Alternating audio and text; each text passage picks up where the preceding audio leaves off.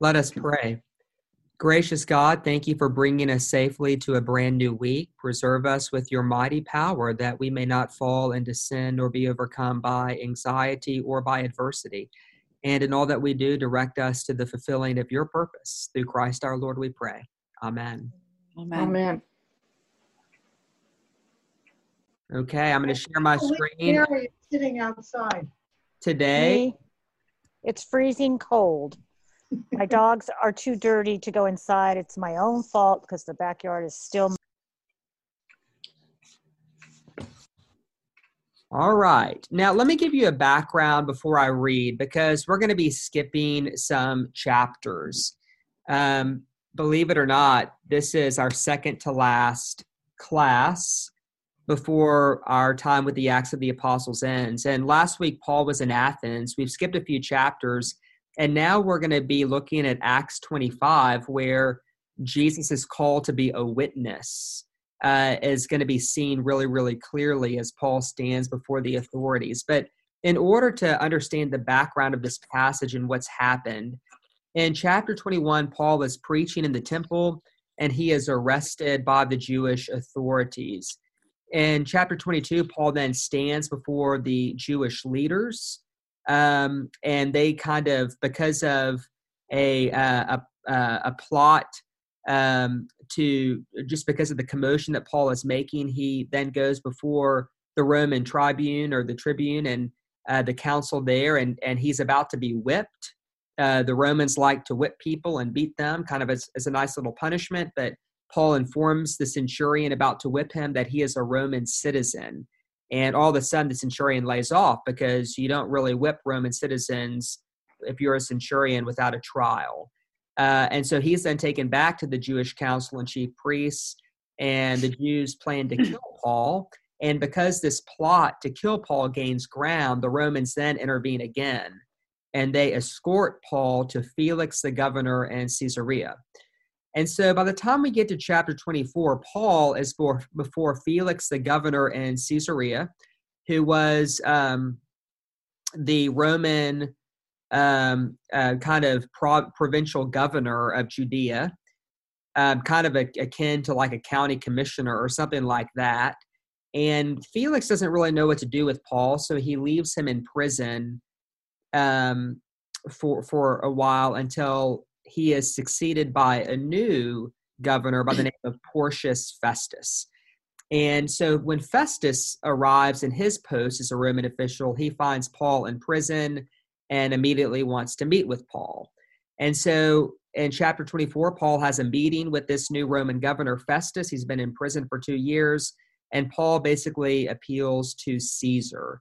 And there's that famous verse you have appealed to Caesar, to Caesar you shall go. And so Paul, as a Roman citizen, is appealing to the highest court in the land, the emperor himself. He's about to be transported to Rome. And yet, when that's about to happen, um, uh, King Agrippa, uh, Herod Agrippa II, uh, who was the great grandson of Herod the Great and the son of Herod Agrippa, who died in Acts chapter 12. We, we remember his death. He is passing through town and he wants to meet with Paul. And so, what's about to happen is Paul is about to stand before King Agrippa um, before he is sent off to the emperor. Okay. So, before I read this, any I know that's a, a pretty uh, complex strand of events that we've skipped, but any questions about that before we dive into the passage about the details I offered? Okay, So I have a question. Sure. So basically, the only reason the Roman authorities saved Paul from being killed by the Jews, which I thought the Jews weren't supposed to kill anybody, um, is because he's a Roman citizen. Uh, so um, the Jews are not legally allowed to put anyone to death. That doesn't mean that um, mob violence did not happen behind the scenes. Uh, But- according to the book of Acts, uh, it is a combination of wanting to protect Paul from this mob violence, coupled with the fact that he's a Roman citizen, that leads um, Rome to intervene. But before you think that Rome is too friendly to Paul, the whole reason that Festus um, leaves, I'm sorry, the whole reason that Felix leaves Paul in prison for two years, uh, and I quote, is to do the Jews a favor. Um, and so okay. the, the Romans are really trying to appease the Jews to some extent uh, by leaving Paul in prison. And so they're a little torn on how to handle this political sticky situation because, on the one hand, this big body of people want him dead. On the other hand, he's a Roman citizen. And so that's kind of like a political sticky place to be. All right, let me read chapter 25. And I will go, I will read for quite a bit. After several days had passed, King Agrippa and Bernice arrived at Caesarea to welcome Festus. Since they were staying there for several days, Festus laid Paul's case before the king, saying, There is a man here who was left in prison by Felix. When I was in Jerusalem, the chief priests and the elders of the Jews informed me about him and asked for a sentence against him. I told them that it was not the custom of Romans to hand over anyone before the accused had met the accusers face to face and had been given an opportunity to make a defense against the charge. So when they met here, I lost no time, but on the next day I took my seat on the tribunal and I ordered the man to be brought. When the accuser stood up, they did not charge him with any of the crimes that I was expecting. Instead, they had certain points of disagreement with him about their own religion and about a certain Jesus who had died, but whom Paul asserted to be alive.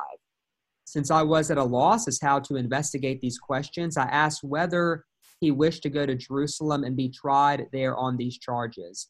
But when Paul had appealed to be kept in custody for the decision of his imperial majesty, I ordered him to be held until I could send him to the emperor. Agrippa said to Festus, I would like to hear the man myself. Tomorrow, he said, you will hear him. So on the next day, Agrippa and Bernice came with great pomp, and they entered the audience hall with the military tribunes and the prominent men of the city. Then Festus gave the order, and Paul was brought in. And Festus said, King Agrippa, and all here present with us, you see this man about whom the whole Jewish community petitioned me, both in Jerusalem and here, shouting that he ought not to live any longer. But I found that he had done nothing to deserve death, and when he appealed to his imperial majesty, I decided to send him. But I have nothing definite to write to our sovereign about him. Therefore, I have brought him before all of you, and especially before you, King Agrippa, so that after we have examined him, I may have something to write. For it seems to me unreasonable to send a prisoner without indicating the charges against him. Agrippa said to Paul, You have permission to speak for yourself. Then Paul stretched out his hand and began to defend himself. I consider myself fortunate that it is before you, King Agrippa, that I make my defense today against all the accusations of the Jews, because you're especially familiar with all the customs and controversies of the Jews. Therefore, I beg you to listen to me patiently. All the Jews know my way of life from my youth, the life spent from the beginning among my own people and in Jerusalem they have known for a long time, if they're willing to testify, that I belonged to the strictest sect of our religion and lived as a Pharisee. And now I stand here on account of my hope in the promise made by God to our ancestors, a promise that our 12 tribes hope to attain as they earnestly worship day and night. It is for this hope, your excellency, your excellency, that I am accused by the Jews. Why is it thought incredible by any of you that God raises the dead? Indeed, I myself was convinced that I ought to do many things against the name of Jesus of Nazareth, and this is what I did in Jerusalem. With authority received from the chief priests, I not only locked up many of the saints in prison, but I cast my vote against them when they were being condemned to death. By punishing them often in all the synagogues, I tried to force them to blaspheme, and since I was so furiously enraged at them, I pursued them even to the foreign cities. Okay, I'm going to go ahead and stop there. And let me just offer a few notes and we'll see what strikes you. Um, so, the chief priests and the elders of the Jews in verse 15 are asking for a sentence against Paul. And so it's really clear, you know, Luke is attempting to present the Jewish leaders as Paul's enemies. Paul is a traitor in their eyes and he is now um, kind of representing the wrong team, and they are out to kill him. And the fact that he was such a prominent Pharisee, such a prominent Jewish leader before his conversion, only seems to heighten their rage. But there's going to be some parallels here between how the chief priests and the elders of the Jews treat Jesus and how they are treating Paul. And so, if you're sensitive to the two texts, you're going to notice some very close parallels with them asking for a sentence against him in the face of the Romans. In the same way that the Jewish leaders asked for a sentence from Pontius Pilate against Jesus, they are now doing the same in front of all the Roman leaders in the area. Um, and so, moving to verse 18 and then 19, whenever Festus hears the case, notice uh, what he says. You know, they didn't charge this man with any of the crimes I was expecting. All they had were points of disagreement with him about their own religion. And so, you know, so what is Luke doing here? Because not only is Paul on trial before Festus, but from Luke's perspective, Christianity is on trial before Rome.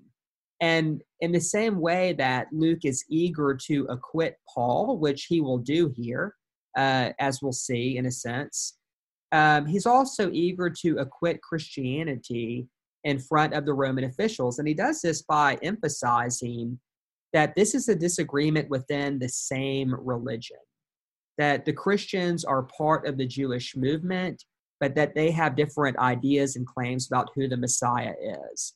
And so, if you're a Roman official reading this, you know, part of Luke's secondary intent, if the first intent is just to tell the story, the secondary intent is to cast Christianity in such a light that it is a continuation of this very ancient religion uh, with a twist, right? Because these Christians have claims about Jesus who had died, but who Christians now assert to be alive, as we're told in verse 19. And obviously, that is um, a reference to the resurrection. Um, moving on to verse 24, just to kind of underscore the, um, the rage the Jewish leaders have against Paul. Um, you see this man about whom the whole Jewish community petitioned me, both in Jerusalem and here, shouting that he ought not to live any longer. So Luke is up the ante. It is the whole Jewish community that wants this man dead not just in Jerusalem, but outside Jerusalem. And they are shouting that he ought not to live any longer. And so, again, parallel that with the shouts of crucify him, crucify him. Uh, we are meant to see the parallels mm. between how Paul is treated and how Jesus was treated. And we remember what the risen Christ said to Paul at his conversion I must show him how much he must suffer for the sake of my name. Um, but then in verse 27, it seems unreasonable to send a prisoner without indicating the charges against him. So, from Luke's perspective, they're all bogus charges. In the same way that the charges against Jesus were trumped up charges full of false witnesses, and you know, um, the same is happening with Paul. And so, Paul then gets to speak before Agrippa, and you know, Paul is very diplomatic. I consider myself fortunate that I get to speak to you, King Agrippa. Um, and we notice that um, Agrippa, uh, it's not said outright that he's Jewish, but because he's the great grandson of Herod, I mean, this is a, has more ties to Judaism. Paul assumes you are especially familiar with all the customs and controversies of the Jews. And so Paul um, assumes uh, a familiarity that Agrippa has with the Old Testament, with the law and the prophets. And later on, Paul will even say, I know you believe the prophets, Agrippa. And so, unlike Festus, uh, Agrippa is not a pagan. Agrippa knows about Abraham. Agrippa knows about the promise of a Messiah. He might not be a faithful Jew, but Paul assumes that Agrippa knows the scriptures. And all he basically says was, Why am I here today? I'm on trial for my hope and the promise made by God to our ancestors a promise that our 12 tribes hope to attain as they earnestly worship God day and night. It is for this hope, Your Excellency, that I am accused. Why is it thought incredible by any of you that God raises the dead? And so this really is uh, an important verse in the book of Acts because it does two things. First, it reiterates that this whole movement Paul represents is about the promise God made to Abraham. Luke's going to hammer that home. This is about the promise God made to Abraham. But second, that it culminates with Jesus and the resurrection. That the promise made to Abraham would not be fulfilled by a military coup, it would not be fulfilled by a great rabbinic teacher, it would not be fulfilled by a zealot, but it would be fulfilled by someone who was crucified and who on the third day was raised from the dead. So I'm going to go ahead and stop there, and we'll see before we read any further what you think about this uh, encounter of Paul in Acts. I have, oh, sorry.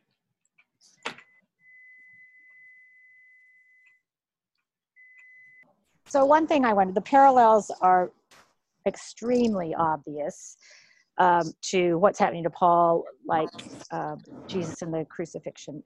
My question is, did Luke write this that way to make the points to the audience that we'll be reading, or is this one of those things that historically did indeed happen, and or it it gets in a little bit more when Paul actually starts talking. Is he aware of this parallel and then moving into it? And does it matter? Yeah. So are you asking the question of is what Luke is doing more of a literary device or is it more history? Both. Yes.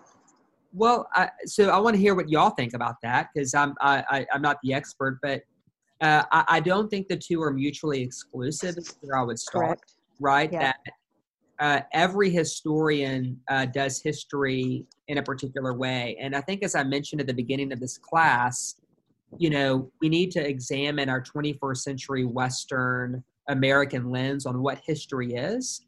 Um, not because ours is better or worse, it's just different. So if I'm writing the history of St. Michael's, you don't want a lot of bias. You probably want some facts. You want to know who the characters were and what happened. You probably don't want my interpretation of it or what I thought about it. But the ancients, don't get me wrong, um, history mattered, the facts mattered. You know, Luke says, we're writing these things so that you might have assurance of these things, that Jesus rose from the dead, et cetera, et cetera. But they were a lot more comfortable with the idea that we do history with, for lack of a better word, an agenda. That wasn't a scandalous thing for them. And, you know, Luke even says, This is my agenda in writing this history at the beginning of his account. And so um, those aren't really mutually exclusive things. I think that um, that the parallels that Luke highlights are done intentionally as a literary device they would have been caught more by the Christians than they would the Romans, more likely. And I think the uh, the agenda there or the point there is just to kind of reemphasize, you know, the common theme of Scripture of, you know, what happened to me will happen to you. You are in me, so my fate is your fate.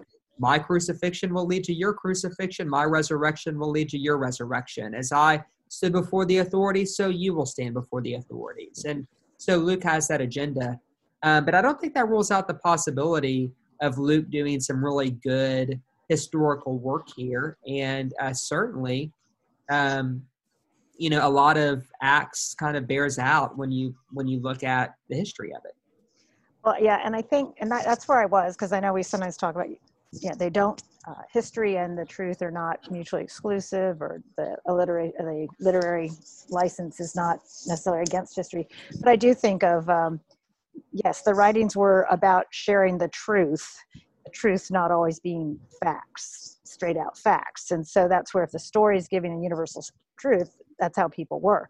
And it's to me, when you ask the question, when Paul does start giving his own defense and conversion stories, and you said, why are the details different? And again, to me, my answer to that is it's the audience. He was setting up with who he was talking to and who would hear it. And so you share what is going to connect and resonate with with what what your audience needs to hear or wants to hear. So yeah. I was just that made me probably think more about what I asked than I would have. yeah, well, and the only thing uh, that I'll, I'll just say before we kind of go to a different comment or someone who wants to build off of that is that uh, I do want to clarify that facts were really important uh, to Luke and to all the biblical writers. It just wasn't the the the one thing considered. And so, for instance, like it's it matters to Luke that Paul is meeting before Festus in Caesarea and that Agrippa came with his wife Bernice. I mean, you know these are not symbols for the great archetype of kinghood. I mean th- th- these are facts that are part of the story. Um the, the you know but but once the basic facts are laid bare you know the fact is paul gave a speech. But i think that whereas you and i would want a tape recorder and to record every word paul said once we have the facts and paul gives a speech i think uh, an ancient historian would be a little bit more comfortable kind of doctoring the speech a little bit in order to convey a deeper truth than a more modern historian who says, if this word didn't come out of so and so's mouth, don't write it in the history books. So that's just a difference between modern and ancient history. Jackie? Um, I know that Felix left Paul in prison. Are we to assume this is a kind of house arrest or a maximum security prison or or what? Do we know any details about this imprisonment? Could uh, people access Paul during this time? Uh, I, I want to offer a, an answer that I'm about 90% confident in, not being okay. an expert in, in ancient Roman practice but I think later on we're actually told in Acts that Paul was under house arrest, and we know that that was a thing. We know that people had access to Paul, that he wrote a lot of letters from prison, from his own epistles, and so I'm I I don't think this is maximum security slammer. I think it's more of a, a house arrest situation, you know, where people uh, have some some real limitations to their existence. Okay. Yeah.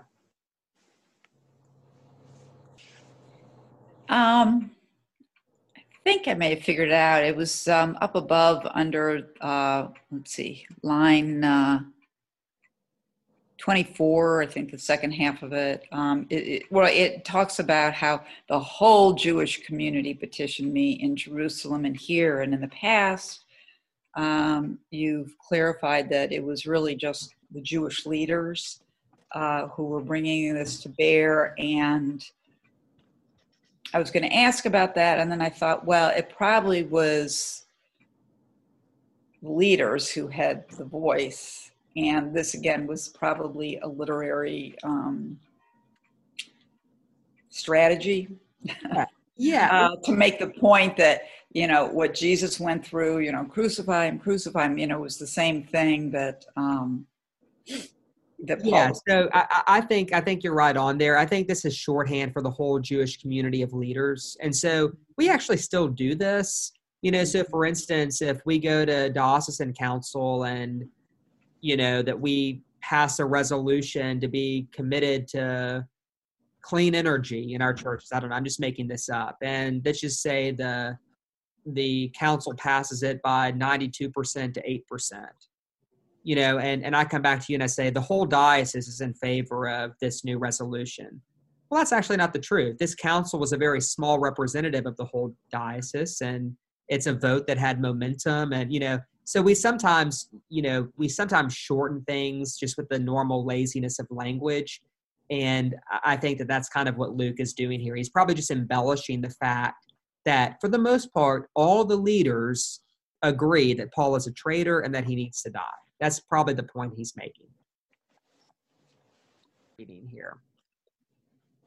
So I'm going to read a very short passage before we go back to um, to the rest of this. This is where Paul tells of his conversion, and I'm just going to read this very short paragraph. And I want you to think about the differences and how Paul tells the story now and how it was told earlier in Acts. So, with this in mind, I was traveling to Damascus. So, Paul's still speaking to Agrippa.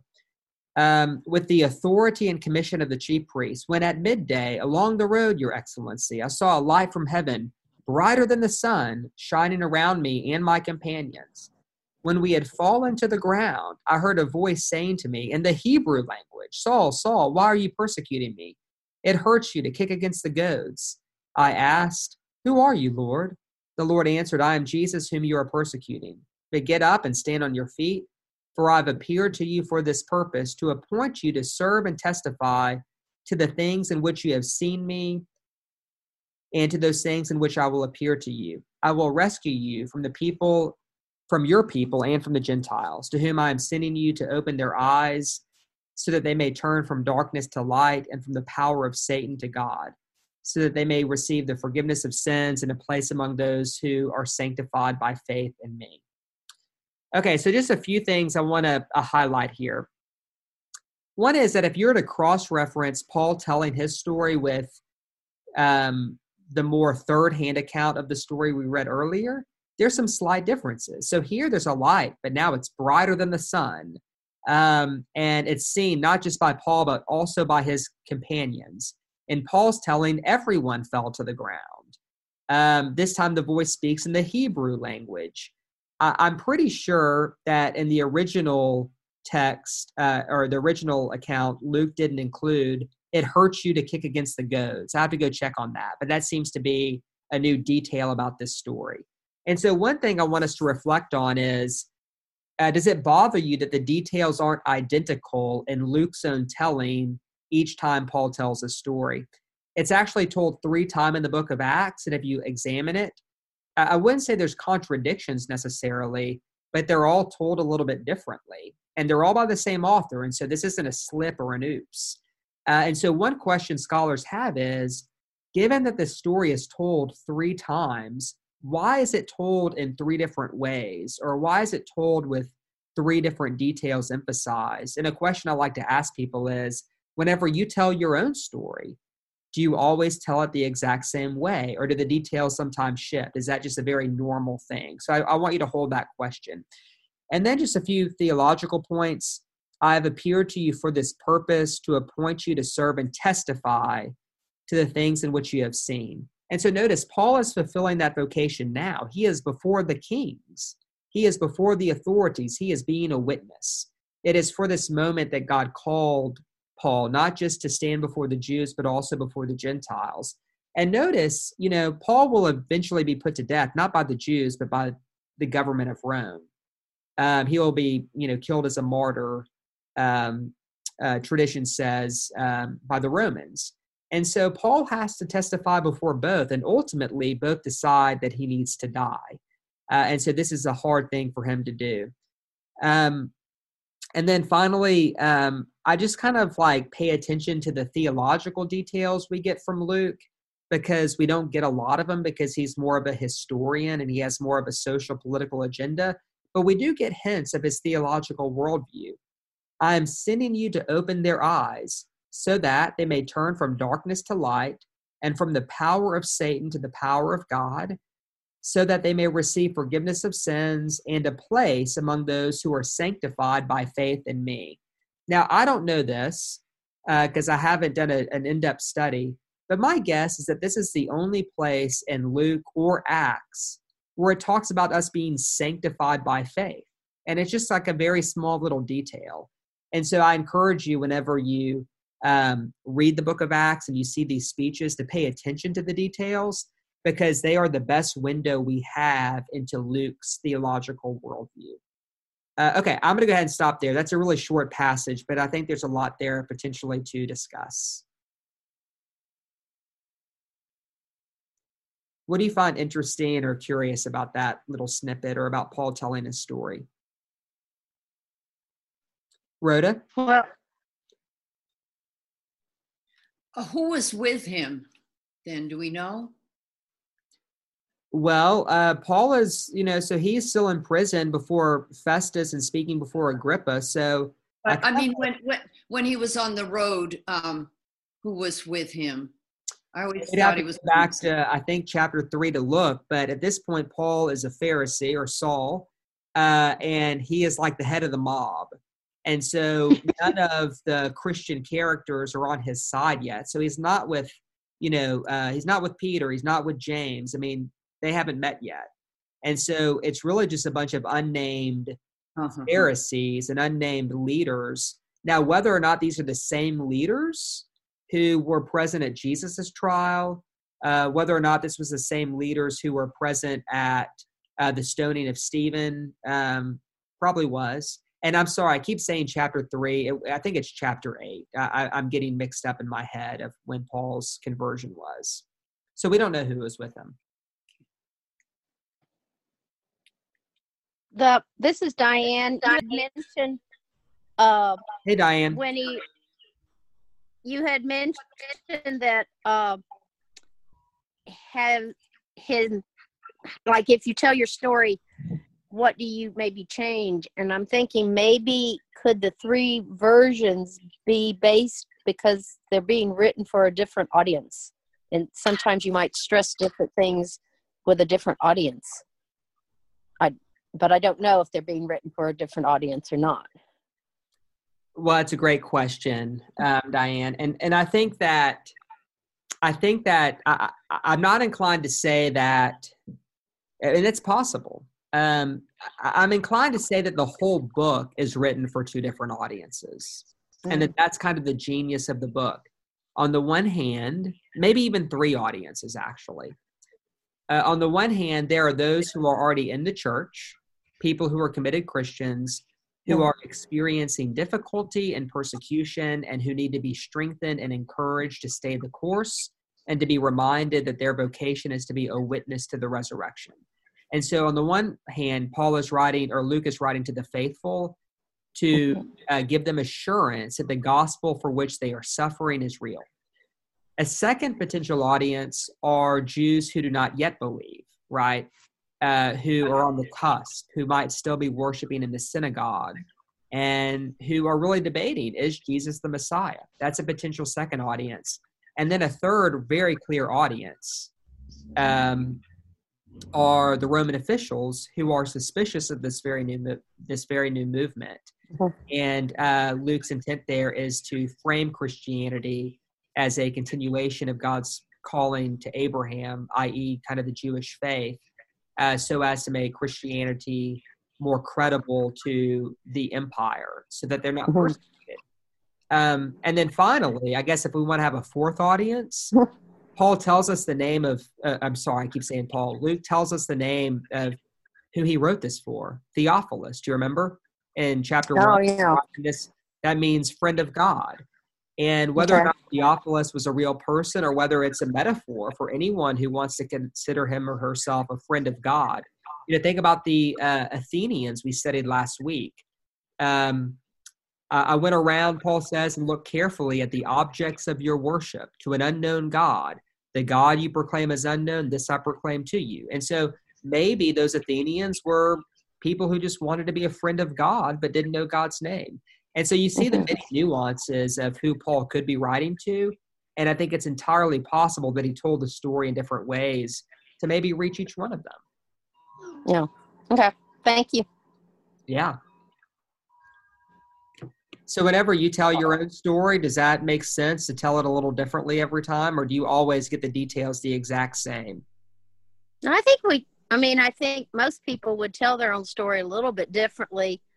Uh, you know, the big facts are, are going to be there and they'll be the same, but different things might be stressed uh, at different times or with a different audience, I think, or just how you might be feeling at the time. I mean, it's like when we read the Bible, you've read, you know, we've read these stories multiple times, but we might get something different from it depending on where we are in our life and our journey at that particular time.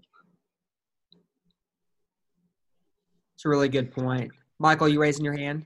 Yes. Uh, well, I've been cross-referencing and Uh, Julie, did did uh, you have a, a comment or a question?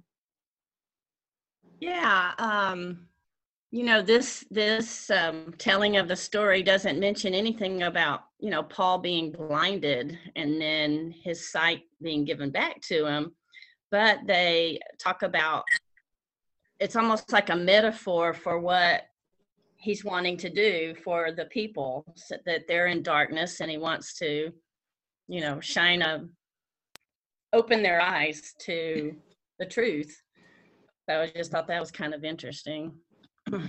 Yeah. So two things that building off your comment, Julie, and, and also um, um, maybe it was yeah Kay. I think you said I forget who said that.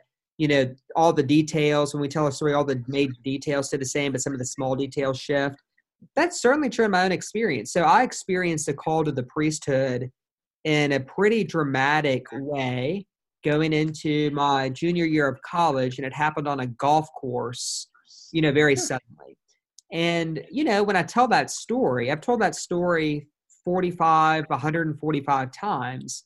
And sometimes I feel like I have a minute to tell the story. Sometimes I feel like I have 10 minutes to tell the story. Obviously, the one minute version is not the 10 minute version. But when I tell the story, there's certain things that never change. This is the time it happened, give or take a month. This was the golf course. This is who I was playing with. These are some of the details in the background. This is the question I was asked. This is what I felt. This is how I responded. All that's the same, but it's never the same story because, and, and as I tell it, you know, over and over again, you know, one of the things that just happens in terms of neurobiology is that the details change in your brain. I mean, like our memory is not that good to know exactly what happened and what actually happened that day over time. I don't even know. I just have my story of it now. And I know that the story is rooted in reality, but as I've told the story over and over, it's almost like the story is alive. And, you know, part of me wonders whether or not that's just not a human principle. You know, Paul was always on the road to Damascus. There was always a light, there was always blinding, there was always a conversion. But to me, it's not scandalous at all that over time some of those details change a bit because it's so true to my experience of being a human being. Mm-hmm. Mm-hmm. I think it actually gives the story more credibility, not less, to be honest with you. Yeah.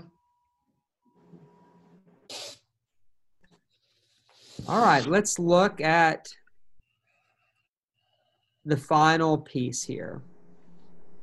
After that, King Agrippa, I was not disobedient to the heavenly vision, but declared first to those in Damascus, then in Jerusalem, and throughout the countryside of Judea, and also to the Gentiles that they should repent and turn to God and do deeds consistent with repentance. For this reason, the Jews seized me in the temple and tried to kill me. To this day, I've had help from God, and so I stand here testifying to both small and great, saying nothing but what the prophets and Moses said would take place that the Messiah must suffer, and that by being the first to rise from the dead, he would proclaim light both to our people and to the Gentiles. While he was making this defense, Festus exclaimed, You are out of your mind, Paul. Too much learning is driving you insane. But Paul said, I am not out of my mind, most excellent Festus, but I am speaking the sober truth. Indeed, the king knows about these things, and to him I speak freely. For I am certain that none of these things has escaped his notice, for this was not done in a corner. King Agrippa, do you believe the prophets? I know that you believe. Agrippa said to Paul, are you so quickly persuading me to become a Christian? Paul replied, Whether quickly or not, I pray to God that not only you, but that all who are listening today might become such as I am, except for these chains. Then the king got up, and with him the governor and Bernice and those who had been seated with them. And as they were leaving, they said, This man is doing nothing to, to deserve death or imprisonment. Agrippa said to Festus, This man could have been set free if he had not appealed to the emperor. All right, let's unpack this really, really quickly. I'm going to go here. Um, so notice how Festus says, Paul, you're crazy. You're out of your mind. And it really kind of raises the question of what is crazy? Is it crazy to believe that God raises the dead, or is it crazy to believe that God doesn't raise the dead? Um, you know, Paul will say in First Corinthians that the gospel is foolishness, you know, to the world, but it is, you know, a power for those who believe. And, you know, so we have to decide who is crazy here. Is it Festus who's crazy and what Festus represents, or is Paul crazy? Um, because they are making two different claims about the nature of the world. And um, although I like to reconcile perspectives, I don't think you can reconcile reconcile the perspective of Festus and Paul. And in a sense, I think we're asked to to say, well, where are we on this? You know, uh, what is crazier that God raises the dead or that God doesn't? Um, but then notice how Paul shifts. He basically says, I know that. Um, so indeed, the king knows about these things. Now he's talking about Herod Agrippa the second uh, because you know Agrippa has some background uh, in the prophets, um, and um, notice what Paul says: uh, "For this was not done in a corner." So this is a significant verse. This was not done in a corner. So part of what Luke is saying is that uh, this was, you know, Jesus' death and resurrection was a public spectacle. People know about it. People were talking about it. Everything that has emerged from it um, uh, has been significant. And even though, in a sense, you know, God entered the world in what we might call an insignificant corner of the Roman Empire, from Luke's perspective, it was a big event and people know about it. And they know about the aftermath with this new movement called Christians. And so, whenever Luke says this was not done in a corner, part of what he's emphasizing is this was a real historical event that is kind of splashing out into all the corners of the earth. Um, and then Paul shifts and asks Agrippa, Do you believe the prophets? And so Paul is now trying to convert Agrippa. I mean, he is living fully into his call to be an apostle. He's not here to save his life. He is here to give all people an opportunity to repent and believe. And he's now doing that with Agrippa. And Agrippa's funny. He says, um, You know, are you trying to persuade me to become a Christian? And Paul says, I want everyone to be just as I am. And then there's a little bit of humor he says, except for these chains. And so I don't know if you're noticing, but Paul's making a joke, right? I mean, Paul has a sense of humor. He's standing there and he says very dramatically, I want everyone to become as I am. And then the irony is he's literally bound in chains. He's like, oh, except for this, right? And so here we have this human moment. Paul is telling a joke. He's telling a joke when he is on trial for his life, about to go see the emperor. And so I think that's worth noting. But the other piece of it is there's some irony here because it raises the question who is really imprisoned? Who is free? Is the king free or is the prisoner in chains free? Is Festus out of his mind or is Paul out of his mind? And so I'm not sure if you're catching the irony here, but like, is Paul really in chains or is Agrippa in chains? Um, is the prisoner for Christ free or is he not free? And and so I think that's kind of what we're talking about from Luke's perspective. Paul is the free man here, and everyone else is in chains. And then finally, whenever um, Festus and Agrippa basically say this man is doing nothing to deserve death or imprisonment. Agrippa says, "Yeah, it's a real shame. He could have been set free if he hadn't appealed to the emperor." This is Paul's vindication. This is basically Luke's way of acquitting Paul and thus Christians who are also on trial by the surrounding Roman government. They've done nothing wrong, right? Paul has done nothing wrong. The Christians have done nothing wrong. And um, it's really important for Luke to finally take a stand and to say, all the charges are trumped up. And in fact, that whole line of this man has done nothing to deserve death, um, Pilate says something very similar about Jesus in the Gospel of Luke, right? And so you have another parallel here of the innocence of Paul. And yet he's on his way to the emperor. And so, kind of the hint, hint is that Paul uh, will not fare well when he goes to Rome. And that's where this chapter comes to a close. If Paul had not appealed to the emperor, if I remember right, wouldn't he have been turned over to the Jewish authorities and therefore he would have been killed? Well, we don't know. I mean, um, so again, um, maybe there was some like wink, wink. We don't believe in capital punishment, but the Jews were not allowed to to kill anyone legally. And now, whether or not there Yeah, weren't uh, but whether or not there weren't some kind of back corner deals between some of the Jewish leaders and the Roman politicians, you know, we just don't know. But um, you know, it's it's hard to guess. I mean, you know, Rome can set people free; they're they're in charge, and they can say to the Jewish leaders, "Uh, unless you want to end up on a cross too for the the Pax Romana or the peace of Rome, uh, you're going to lay off. You know, the Romans could have done that because they were in charge. I mean, the Romans had all the power.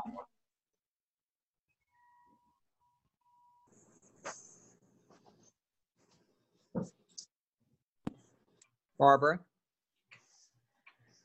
I should know the answer to this of anybody, but um, in the previous uh, paragraph, when Paul tells of his preaching, he's saying, um,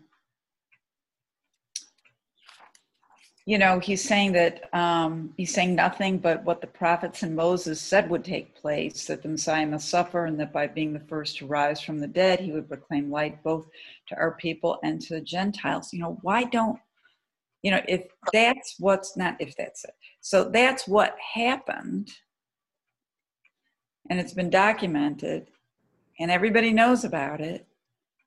And so help me understand why people don't see the connection or don't experience that connection. Are, are you talking about the uh, how Jesus is the fulfillment of the law and the prophets and like yes, yeah, are you, are fulfillment of yeah, yeah. It's Moses. It's like Moses is kind of the bedrock um, of the faith, and that whole Exodus story, and and then the prophets continue it, and so you know the Jews sort of go, yeah, the prophets, and and are you referencing us today in general, or are you referencing kind of the Jewish leaders of the time? Let's talk about the Jewish leaders of the time since we're doing a Bible study. Yeah. So um, I think that um, the Jewish leaders at the time, I think one of the things that is very hard to understand, you know, is um, we can only see what we can see. And they had very very strong ideas about what it meant for the kingdom of god to come on earth. And those ideas were so strong it kept them from seeing what god had actually done. And their ideas for the most part were that the kingdom it had to be political it had to be worldly it had to come probably through some form of bloodshed not the shedding of god's own blood on the cross but the shedding of the blood of the oppressors um, that it was probably tied to a, a, theocracy where everyone was obeying the law. I mean, they had very clear ideas on what it looks like. And whenever we have very clear ideas on what we think something looks like, we often miss the beautiful thing that sneaks up on us. I mean, we all have an experience of that, right? So if you have, you know, think of something very simple. If you have a very clear idea of what your Christmas has to look like this year for you to be happy, it has to go this way, right? Well, what happens if this beautiful gift comes your way, but it looks nothing like that? Will you be able to see it because your expectations of what it should be are so strong? And I think God's coming into the world was the same way. Um, you know, even though it's all there uh, in the law and the prophets, right, that God was always going to do something for the world, that the promise was always to extend beyond Israel. That the law was never an end in and of itself, but a temporary means to help people stay connected to God as God's holy people. You know, over time, human nature is to solidify our expectations and opinions and images. And whenever we do that, uh, we sometimes miss what happens. And whenever you couple that with just the lure of power, I mean, I mean, mm-hmm. how many of us want to give up wealth and power and prestige? you know it takes a lot of humility to say that's not the most important thing in my life and and i think that also human nature is a lot of the leaders understood this new movement was a threat to the little power they did have in their life and they didn't want to gamble they didn't want to risk it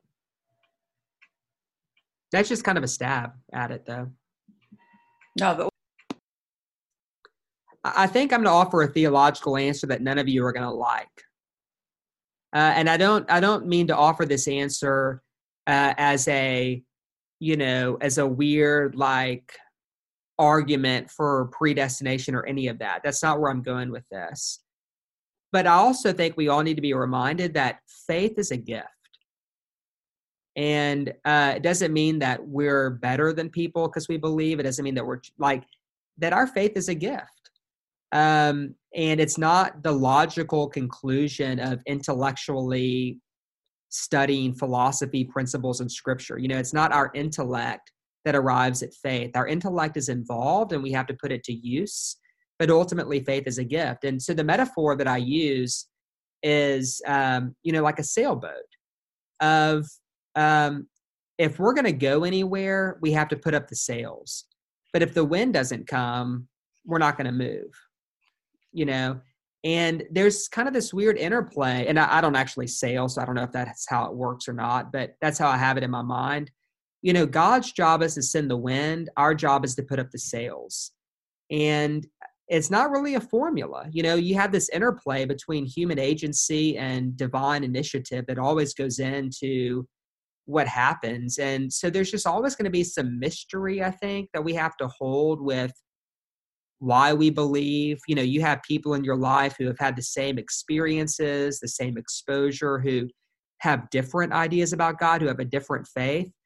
And there's something mysterious about that. And I think we just have to hold on to that mystery of faith being a mystery and faith being a gift. Do y'all like that or do you recoil at it? I do. Actually, it really resonates with me um, in a huge way. I have uh, two older sisters, and um, neither of them, you know, one one is sort of a Jewish version of a, a, a priester, um, but for Judaism, she always shows up for ho- high holy days. Mm-hmm. And if somebody invites her to a Passover Seder, by golly, she shows up. That's it. you know. And then another one is on a very much of a sort of an exploratory faith journey, but doesn't want to commit to anything. Um, it's like hiking is her faith, and uh, outdoor adventure is her faith. And then I came along and I was like, I don't get why I am the way I am. Yeah. Um, so anyway, so what you're saying somehow we're just all made a little differently and then does require choice. Well, and I also want to say that I don't want us to make the same mistake. And and here's what I mean by that. So the mistake, you know, of the people of Israel was that they thought their election was for them. They thought that they were chosen to enjoy a privileged status, as opposed to, I've chosen you to be a light to the nations so that my salvation may reach to the ends of the earth. It's no different with us. You know, mm-hmm. like whenever we, we're not chosen to sit back and to say, oh, wow, we're special, beloved children of God. Everyone else is the redheaded stepchild who God doesn't love as much. And we're going to enjoy either heaven alone or the best seat in heaven and screw everyone else. You know, like that's that's not like the Christian perspective. The Christian perspective is okay. So maybe we have been chosen, but what what have we been chosen for? Well, what did what did Jesus tell Paul? You've been chosen to suffer a little bit more by the quality of your love and your witness. You've been chosen to be my witness. You've been chosen to have a mission of service to the rest of the world. And so, whenever we start thinking about if you want. Now, I'm not saying you have to appropriate that language of chosen because it's just a word, right? It's a symbol, and that either works for you, it doesn't. But if you start liking the language, okay, so yes, we we've been chosen. Then we ask the question, chosen for what?